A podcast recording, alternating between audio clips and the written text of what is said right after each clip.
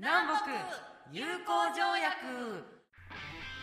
この番組はどさんこ AB 型のニーナさんと石垣生まれ B 型の白玉さんがアニメとか声優さんとか方言とか日常とかたまにお仕事の話とか中身があるのかないのかな話をゆるゆる話す寝れないあなたのためのお休みラジオです。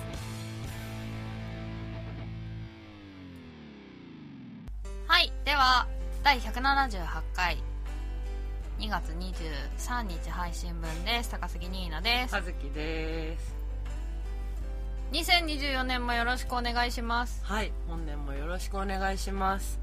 1月分は本当に申し訳ございませんでした。謝罪から入ります。ちょっとお仕事が新しくなった関係で。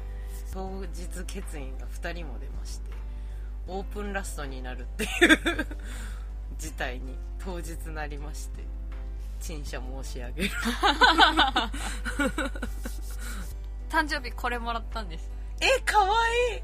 めっちゃでかいんですよこいつ。でかそうだもん。だって椅子との対比が。あのカピバラと同じぐらいあります。うんでかいね。なんか誕生日当日にご飯食べてたらいきなりタタタタってそっちの箱の方のまだ不毛地帯だったんですけど、はいはい。その中から箱を出し引っ張り出して振り向いたら「まだ見ちゃダメ!」って言われてうなんかガサガサやってるから何事かなと思ったら大きい袋が出てきてでしかもそれ袋詰めもその場でしてたらしくって。段取り。かわいいな。いやもう一緒に住んでたのでその時は。そうかそうか。だからどうにかバレないようにするにはそれしか方法がなかそう。でその場で詰めて「はい」って「おめでとう」ってくれて、った開けてみたらこいつがいたんです もうやばと思っうんかわいいた、ね。いやめっちゃ可愛かった。もう抱きしめ抱きしめ心地が良さそうだね。いやめちゃめちゃいいっす。パッと見の感じも質感が良さそうな。なんならお正月の時点で買ってたって言ってプーさんは。も うなんかなんだろうな。相方さんと私気合います もしかして。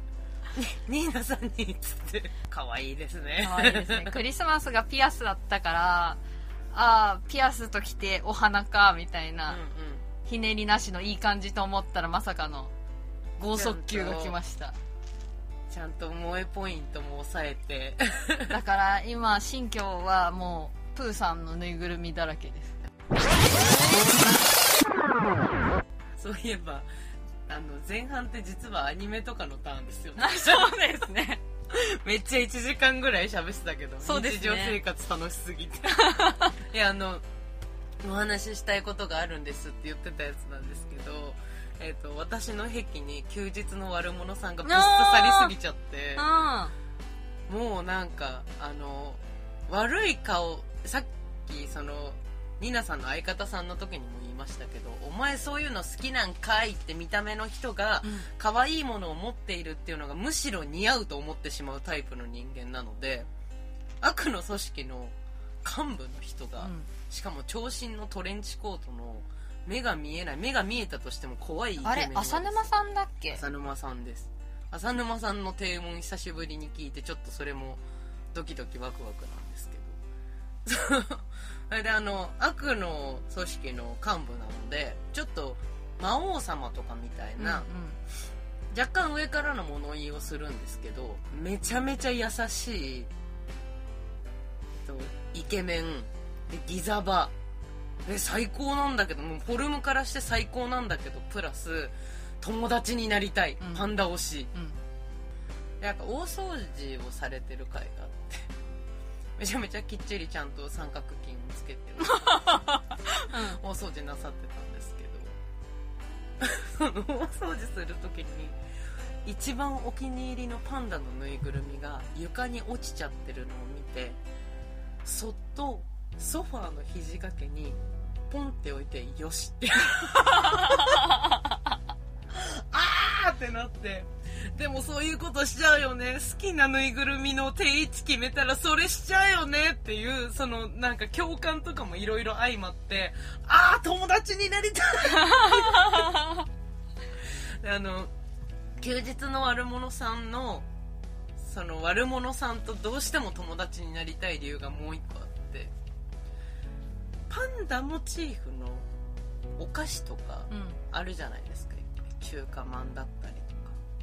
そういうのに関してもうどこから食べていいかわからない。かわいそう,、うんうんうん。こんなにパンダが好きなのにパンダをかじるだとってなる時に躊躇するんですよ。可愛くて買ったものの、うんうん。でそれを私以上にすごい葛藤するのでラテアートの回があって それがめちゃめちゃわかるってなってめちゃめちゃわかるんだけど周りの人があまりにもうなってるから、うん。かわいそうすぎて隣の席のおじさんが「はあ」ってなって「お隣の方にもう一個パンダラテを」って 何があってもうそんぐらいなんだろうテーブルぶったたいてなんか心臓滅却みたいな状態になっててそれを見たらあ私のパンダへの愛はまだまだだった。もう死と仰ぎたいから友達になりたい。休日の悪者さんはずっと気になってたんだけどやばいです。なんか週に1回しか今こっちに戻ってきてないからあそうかそうか。そうそうアニメ録画してるんだけど毎週その容量を開けて帰るみたいな日々なんですよ、で容量バッチリだったのになんか取れてなくってそしたら管理情報が足りませんみたいな。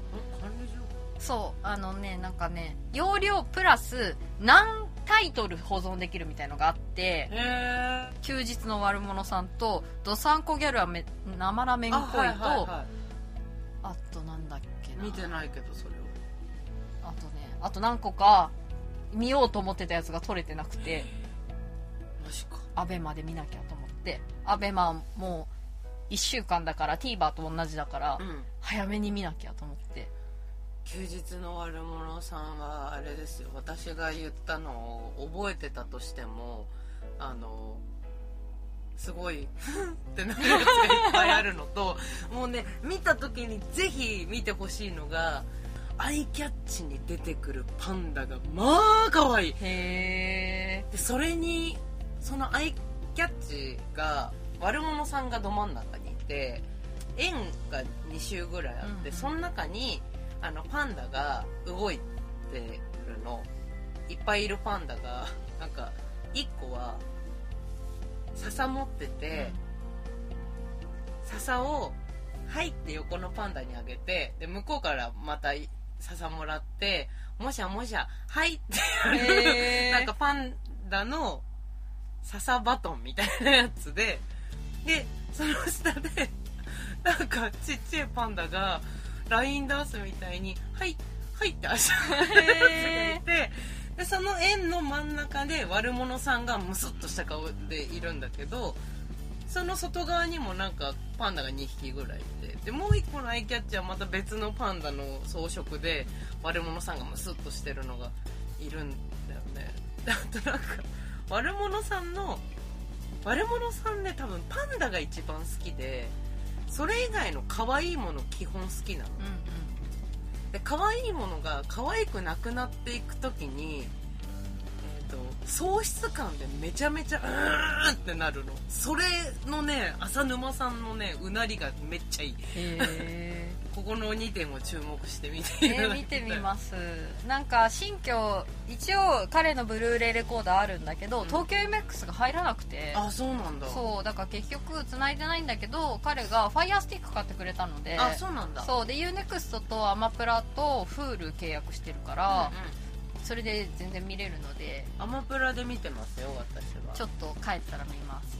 いやちょっと私もアニメの話したいけど一旦休憩しよそうだね。う、い くよ。はいせーの。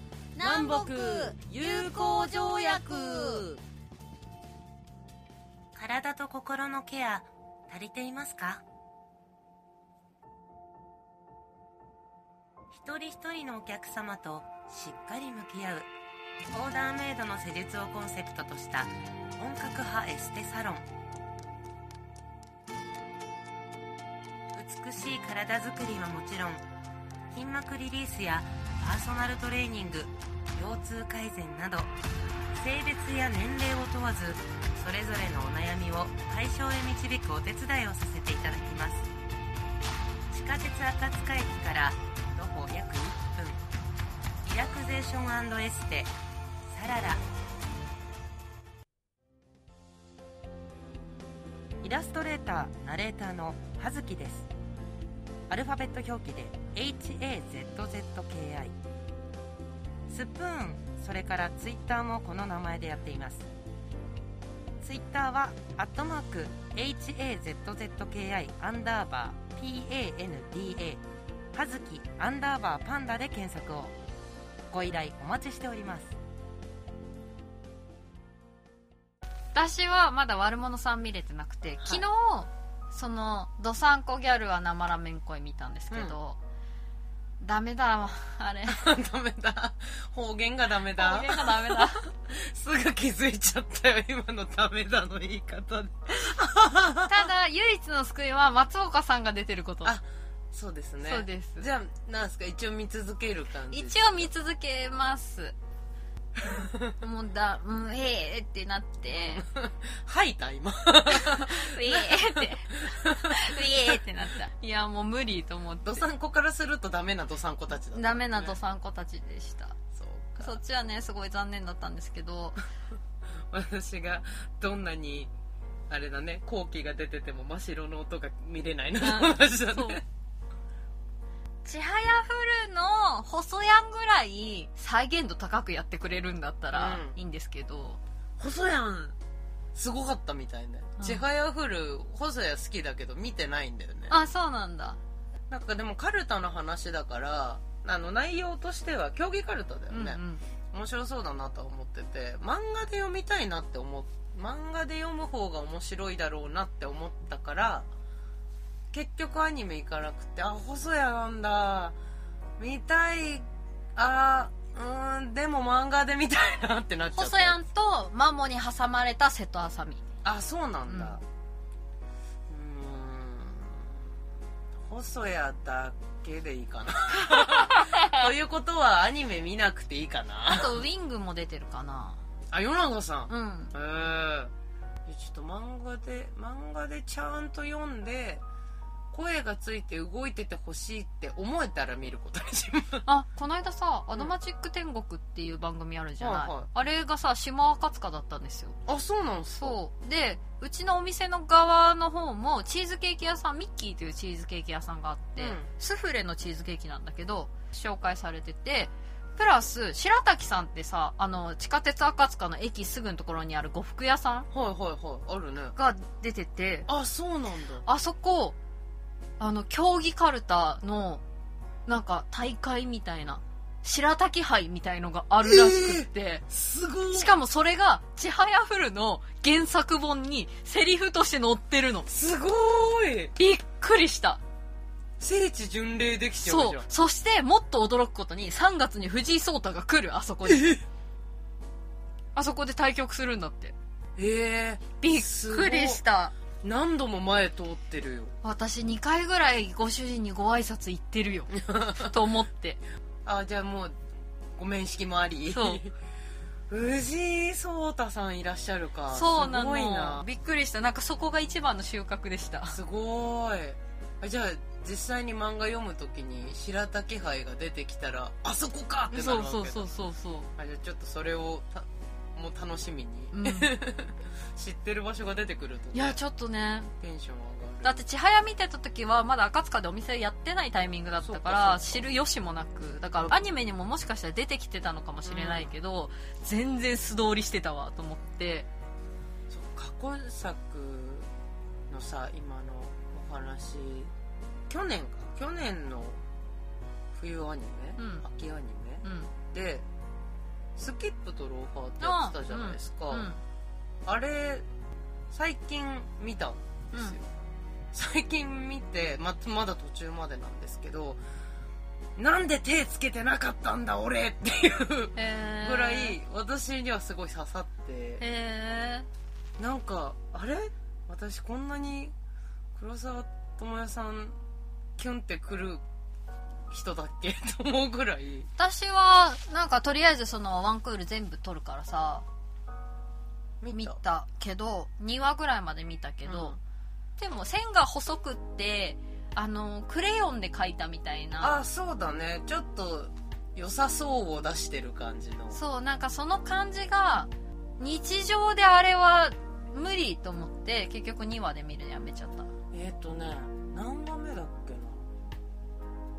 何話目かで木村良平さんがチャラ男で出てくるんですけど。へえその木村良平さんがねこいつマジって最初思ってたんだけどあの結構いいポジションの子というかなんかキャラの性格がすごい良くてあのこの音止まれの時みたいな雰囲気のなんか持ってかれ方をして見ちゃった感じ。私はあの絵全然大丈夫だったから見てたんだけどあれやばいなんかこの子たち可愛い。みへー。みんな可愛い。へえあとみんな若手の子なのかな？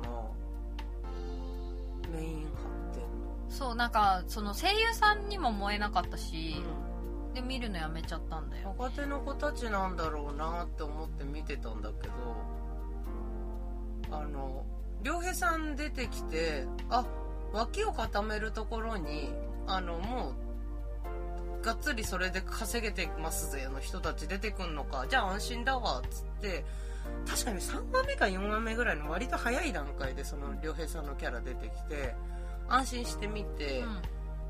まずなんか主人公の女の子のキャラが私が多分すごい好きなんだと思う。へ可愛いと思って。えへええー見てみようかな。いやでももうなんか今追いかけなきゃいけない作品がめちゃめちゃ多すぎて困るでもそれだったら優先順位全然低くていいと思うなんか帰ってくるたびに1個アニメを消費してお姉さんのところに行ってアニメを1個消費してみたいな。なんか新居だとまあ向こうがいるっていうのもあるんだけど、見切れないんだよね。あの仕事終わって帰ってきてご飯作って食べてだから2話分ぐらいずつしか進まないんだよね、あじゃあスキップとローファー2話見た時の記憶ってほぼない？ないなんかスキップとローファーの主人公のヒロインの女の子が石川県からあそれはなんか覚えてる。首席で進学校、うんうんうんうん。東京の進学校に行ったから一人暮らしはできないからって親戚のお家に居候してんだけど、その親戚の人がえっとトランスジェンダーの方で男性なんだけど女性として生きてる人、うんうんでも全然改造はしてないから喉仏とか残ってる。でもあのちゃんと口調はお姉様でで綺麗な人キャリアウーマンって感じの綺麗な人なんだけどなおちゃんって人でなんかえこれ誰がやってんだろう。でもニューハーフってわかるからえすごいなと思って見ててキャスト見て驚いたのがサイガさんだった。おーいちょっと待って見なきゃじゃん。サイガさんだったら見なきゃじそれだゃんけは伝えとこうと思って。見なきゃじゃん。いやもうどうしようかな。今日帰ったら見ようかな。ちょっとあーもう。見る。見る。見る。ちょっと絵にだけ慣れてもらってすごかったよ。へこれちゃんと男の人に聞こえる。さすがと思って、へえそりゃあこの人ならできるか。っ てめっちゃ納得した。えいいな見なきゃ。おちゃん一番好きなキャラですね。へースキップドラマの中で今んとこ一番好きなキャラですね。私外科医エリーゼ。あ見ようと思ってウォッチリストには入れてる。あれね私原作すっごい好きで。もともとえっと中世ぐらいの、うん。まああれだよね。マリー・アントワネット的な感じのわがままお嬢様で皇族と婚約を無理やりそのパパにお願いして結ばせるみたいな。でも結局その子のせいで国が滅びそうになっちゃって最後魔女裁判みたいな感じで火あぶりになっちゃって、第二の人生が現代の日本でお医者さんになるっていう、宮廷系のとこからお医者さんになったんだ。そう。でお医者さんになってしかも女の人でまだ20代かな。30いってないと思うんだけど、20代でもう名医って言われる天才外科医まですごいね。そうなって前世の記憶も持ったまんま、うんうん。なんだけどなんかスイスかどっかになんかオペの執刀しなきゃいけないって飛んだ飛行機が墜落しちゃっておう。で意識はあったんだけどでだから乗客員の人とかを治療とかしたんだけど、うん。結局自分が大怪我をしてて最後そこで死んじゃうんだよね。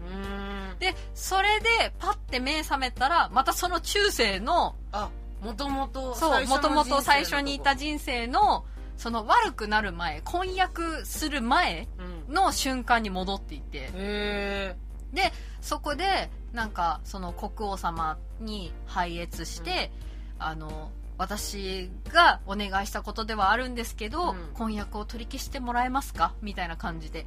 でなんで？みたいな感じで国王様に言われてなんか本当だったらさそんな王様にさ、うん一度頼んだこと取り消してもらうなんてありえないみたいな、うんこう男尊女卑みたいな感じの時代だからさ、なのにすごい真剣な目をして言ってるから国王様を聞き耳持ってくれて、いや私は医者になりたいんですって言ってうんうん。うんでその時代女の人が医者になるなんてありえないみたいな感じでしかも立場的にもうん。貴族だから、貴族が医者になるなんてみたいな感じで反対されてたんだけどでもそんなにやりたいならやってみなさいみたいな。で賭けをしようってなって何月何日までにお医者さんとして認められて医者の資格を取ることができたらそれを続けることを認めようみたいなできなかったら予定通り婚約者として王子と結婚しなさいみたいな感じになってであじゃあ研修するってなってその下町みたいなところの病院の身寄りがない人たちが入院している棟にうん。研修に行って新人卵だから何もできないだろうみたいな感じで、で服とかもななんだろうきらびやかなっていうかお嬢の状態で行ってるから、その指導員になった先生細谷がやってるんだけど でもなんで俺に押し付けんだよみたいな、こんなやつ。そう若手の天才外科医って言われてる人だったんだけど、でも若手だから押し付けられてみたいな感じだったんだけどまあやっといてくれっつって2週間放置してたら、うん。その病室がもうなんかすさんでたところがすっごい綺麗になってるし治療もある程度されてて、みんな元気になってるしみたいな感じでどういうこと？みたいな誰に教えこうったんだみたいな感じになっていや私一人でやりましたみたいな。で患者さんとかもエリーゼリーゼ先生、うん。名前変えてリーゼ先生が頑張ってくれたから俺たちはここまで来れたんだうん。みたいな感じになってて、ここまで良くなったっつって。そう。でどんどん出世してで国王とかが見てもらえるようなうん。貴族専用の病院に転院することになって、うん。みたいな話なんですけどめっちゃ好きでしかもそこで出てくる病名とかが割とあの救命病棟24時とかで出てきそうな、の私が好きそうな病気がすごいいっぱい出てくるから めっちゃ楽しくて原作大好きでめっちゃ楽しみにしてていやエリーゼ面白いと思って。原作が好きだから動いてくれてるだけでちょっとあ嬉しいそうよね。そうで細谷のおかげですね。もう細谷がいたらもうなんかありがとうだもんね。いやでもあれは面白い。へえいいね語り尽くしましたいねやもうワンコの話しかしてませんね。ええいっぱいカットするところが増えたけどはい。まあじゃあとりあえずあの最優先ではなくていいんです。スキップとローファー見て そうですね。あと悪者さんも気が向いたら見て悪者さんは今日帰る前にその取り逃した5話だけは見ます。あ見てください。はい。可愛いんでパンダが。パンダなの。はいえーっとじゃあ6061だけか。2個続きそこだけ？だね。どっちにしようか？ビンゴにするか？リーチにするか？リーチにするか。へえじゃあキリがいいんでリーチにしましょうか。60で。はい。はい。何の話してんだですよね 天の橋立のお話ですね。ああ本当だ。わりかしうんそのまんま意訳じゃない？うん。なんか Google 先生も進化してるね。してますね。えっと先に次回が179回が3月29日。配信です、はい。で本日の百人一首は第60番。はい。これなんて読むの？このこの人。え古式部内侍。ない内地さんだと思うんですけどちょっと気になるんで調べてみますか？え内地さんじゃなかったかな？内侍か。内視内地だ。古式部の内視濁音はありませんでした五式部のさんは合ってましたね古式部の内視さんの第60番です、はい。大山幾野の道の遠ければまだ見ぬ踏みもあまだ踏みも見ず天の足橋立大江山を越えて行くのを通っっていく？通っていく。道は遠いので天の橋立をの地を踏ん え？天の橋あ 天の ね。天の橋立の地を踏んでみたこともありませんしまだ母からの手紙も見ていません。はい。どういうどういうこと？えーっとこれは天の橋立って何県だっけ？三大あれだよね。京都。あそうかでもそうだよね。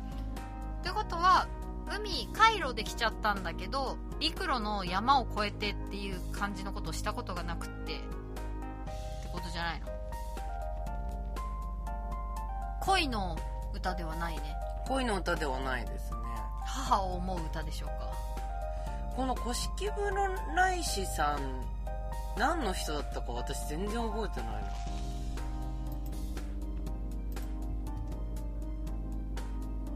女の人なんだ。うへえ。んあの式部ってつく人は女の人だったと。思う確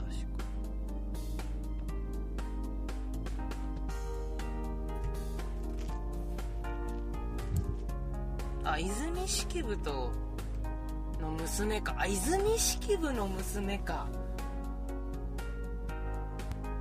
古式部の内氏は泉式部の娘で生まれ自体は鳥取、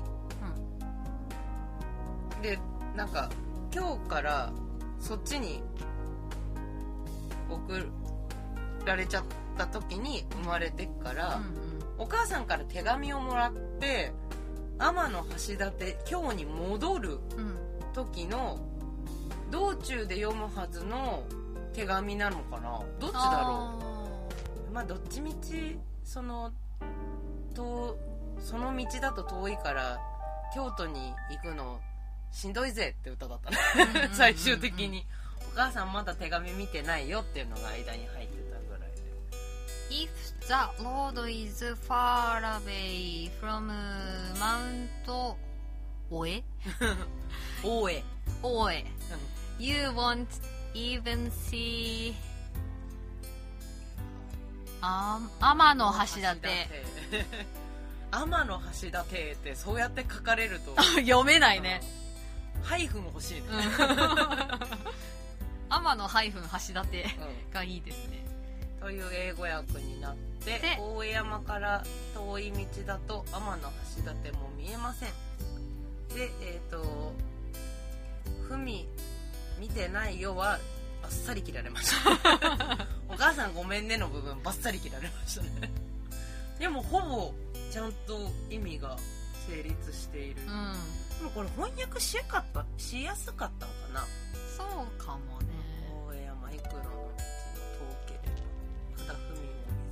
これさふみがさ英語だったら残ってたんじゃない？英語じゃない。えっ、と漢字だったああらそうかもそうかも。漢字入れてみます？入れ替えて。ふみって文でいいんだっけ、察知する能力が。違うそっちの文じゃない。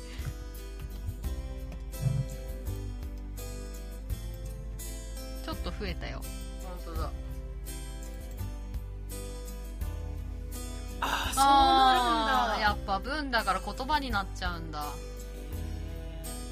でもふみを手紙にしちゃうともう全く元を消しちゃってるもんね、えっ、と入れ文字を変換漢字変換だけした方はさっきのやつに「has not seen a word yet」ってつきます。はい。